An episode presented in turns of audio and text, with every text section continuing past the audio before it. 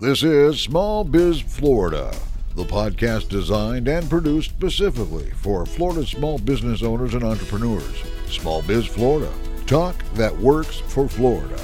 This podcast is supported by the Florida SBDC Network, providing the tools, strategies, and expertise to help Florida's business community thrive.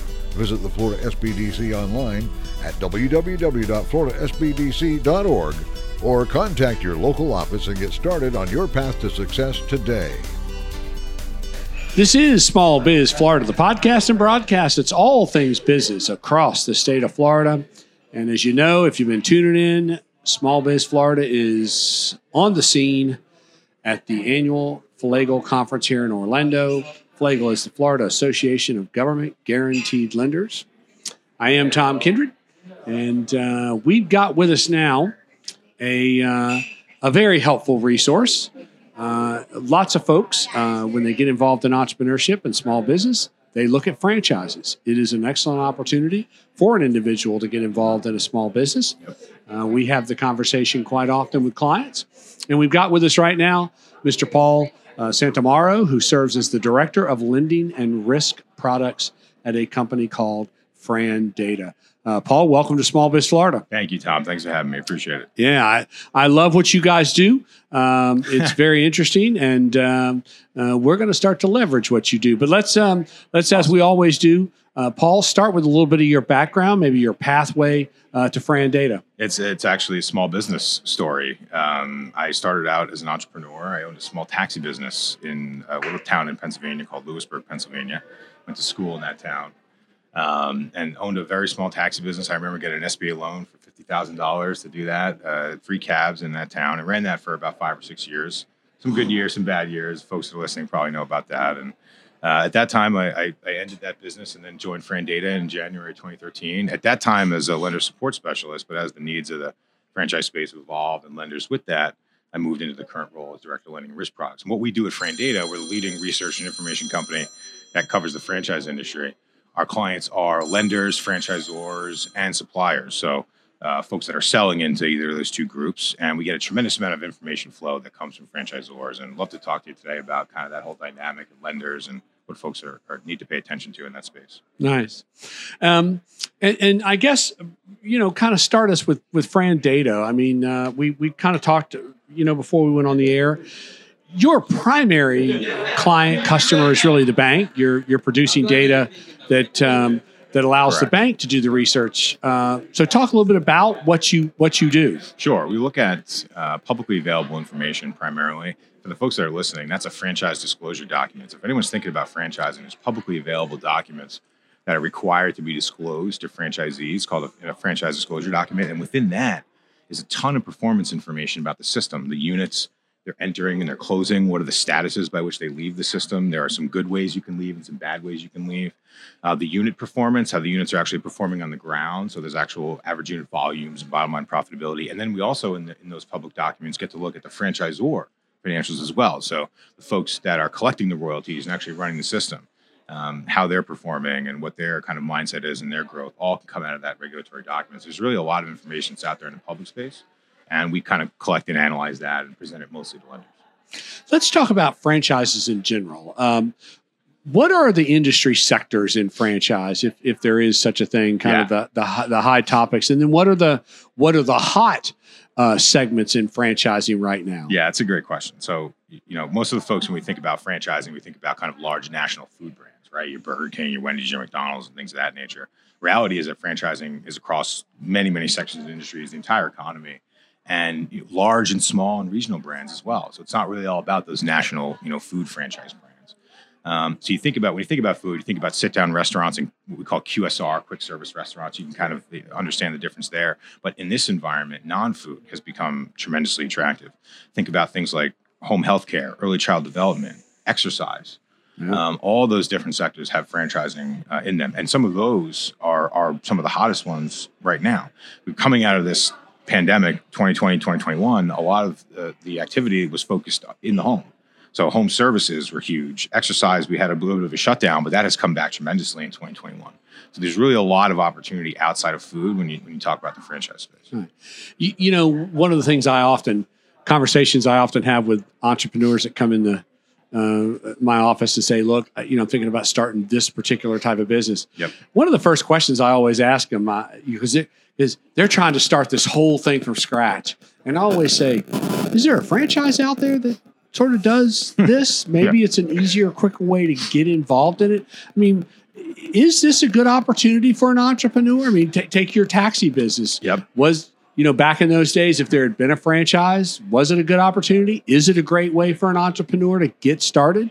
One of the wonderful things about franchising is that it is standardized, and each unit that you're going to open is looks a lot like the previous unit, right? So there's a tremendous amount of support and training that comes with that franchisor. Now it's not free, right? When you open, a, when you engage with a franchise, you're paying an initial franchise fee, and that's typically between twenty thousand to fifty thousand dollars upfront. Now you're getting a lot with that. You're getting a business model, you're getting training, you're getting all the support, and and insofar as you're doing your research and you're finding that that's going to benefit you, then absolutely, franchising is, is a fantastic way to go. Um, my experience in the taxi business, obviously, there wasn't uh, franchising that was there, but having having an organization or an entity there to help me sidestep some landmines would have been tremendous. I think from an entrepreneur perspective, you got to think, well, am I getting enough value for that for that initial Right. franchise fee spend? If you can say yes, then franchising I think is a great option. Right. And so, because of what you do at Fran Data, um, help us understand the way the bank think, thinks with all this. So, Yep. I walk into a bank. How's the bank? Uh, how is the bank really thinking about this franchise? Yeah, it's a great question too, because what the bank is going to do is they're going to underwrite you as a borrower, and then they're going to underwrite the franchise system. And that's kind of what we tell our lender subscribers, where they subscribe to our credit reports, is that hey, you underwrite the borrower, you understand their credit position, their history, their business acumen, and we'll underwrite the franchise brand. And that's a lot of the challenge that the franchisor or the lender is going to have when evaluating your deal. So understanding the performance of the brand that you're getting into, their support for you. We, we just did a session today where we talked about a reacquired. And what does that mean? That's when a franchisor comes in and repurchases an underperforming unit. So there's all these types of support that can happen with that. Um, so those are important things to consider as well. Yeah. Okay. Is there any? Um, is there is there uh, like in uh, like in digital media? Are there any are there any key words uh, that we should use when we go talk to a banker about potentially getting involved in a franchise? Is there something we need to hit on? There are bu- there are definitely some buzzwords. The first thing that came into my head when you said that was this idea of post closing liquidity, right? What does that mean? That means the kind of cash available that you have to run your business after the the initial sale and the loan has been closed. That's going to be really important in the franchise space, and there are a lot of SBA lenders that understand that. And if they're going to do an- a seven A uh, loan to you, they're going to uh, establish a seven A working line with that, and that's because they have a certain level of experience with the brand and what it takes to run it in year one and year two. A lot of these brands as well have ramp up periods where you know your first year you, you might not see the, the the top line revenue that you're going to see in year two and year three as you start to establish yourself and really get that market presence. Um, so that would be a big one. Um, I think as well, the they're they're paying attention to how good of a fit you are for that business itself, right? Are you you know a past uh, restaurant manager that's opening a food franchise? There's there's kind of a synergy there. There are a lot of franchises that have franchisees that are looking to change careers. So maybe they were in management or accounting or something like that, and they're looking to kind of what they call buy a job in space, right? To kind of change their career through franchising. Um, and understanding that you're a good fit for that brand and, and having those reasons why and talking about how you spoke to the franchisor and those conversations that you have, all that stuff is going to make the lender feel much more confident in, in you as a borrower. Good advice. So let's same question, different, um, different, uh, different individual. How do we talk to the the franchisee?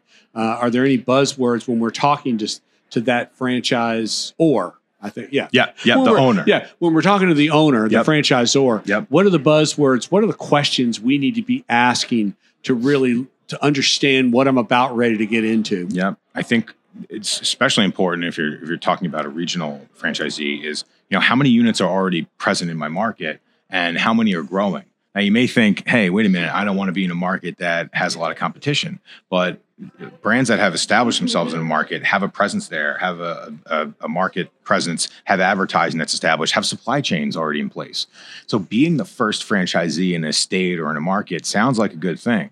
Um, but it may be more difficult for you Yeah. um, because again, you're the one who's proving out that concept in that state. So Good understand understand that, um, and then I would I would ask them about those questions that we just talked about. What are the support structures that they're going to have in place? Some brands have a, a rescue team that will come in if you've had you know below average unit volumes. They'll have a management group that'll come in, take over operations, or assist you for three months, then hand the unit back to you. Um, there, there, are a lot of things out there, and also looking. You know, we talked about the franchise disclosure document. You can look right in there, and it's it's a little bit technical here, but item twenty looks at the open and closed units and just see do they let units fail with terminations, or do they have a history of reacquiring and helping those franchisees? That's really important, both from the borrower and the lender perspective. That's a great question to ask. Yes. Yeah. And I, I think uh, you know you and I we we talked about my little franchise story. Uh, where Yeah. I told you a very successful, savvy uh, business owner uh, called us one day and said, "Hey, I need some help." And I said, "Yeah, you know, what do you need our help for?" Uh, he said, "Well, I'm I'm looking at acquiring some franchises," and he was very specific. He said the franchise uh, is requiring me to create a business plan. Yep.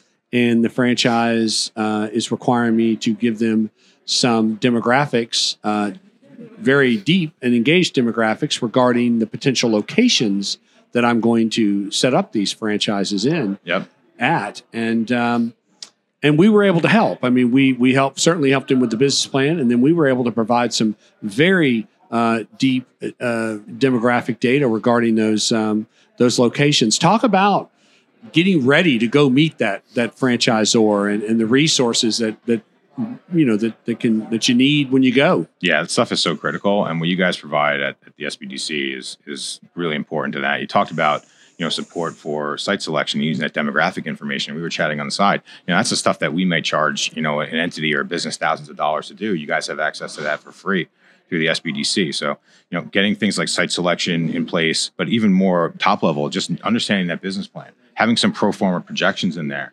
You know, may, maybe looking at through through the disclosures, looking at you know previous unit performance, then looking at what my projections are. Are those realistic? And making sure have we built in royalty payments? Have we built in the advertising spend that you're going to have? Are we paying ourselves? Right, and that stuff is really really important when you come down to to making a successful uh, franchise. And all that stuff is going to position you a lot better from the brand perspective. Um, the, you're going to have you know, a greater opportunity to grow within the concept, the the opportunity to open more units afterwards if you're a top performing franchisee.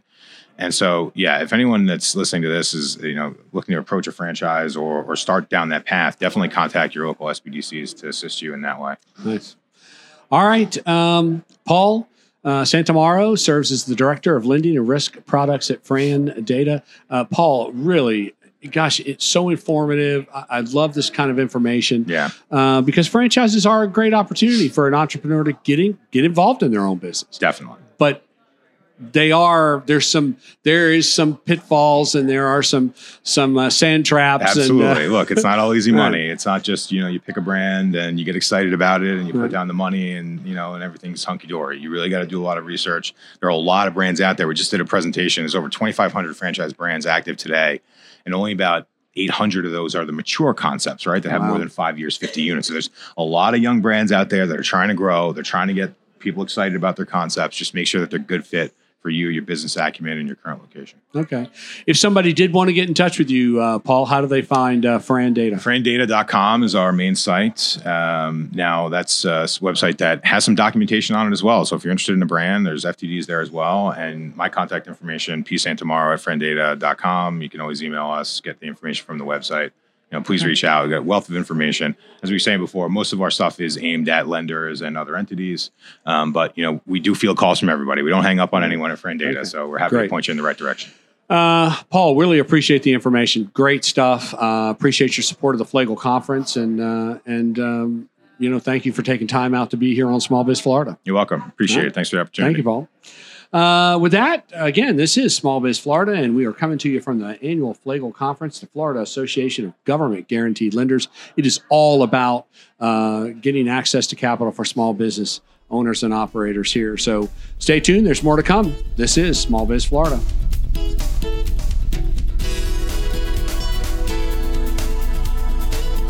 This has been Small Biz Florida, created and produced by the Florida Small Business Development Center at Indian River State College.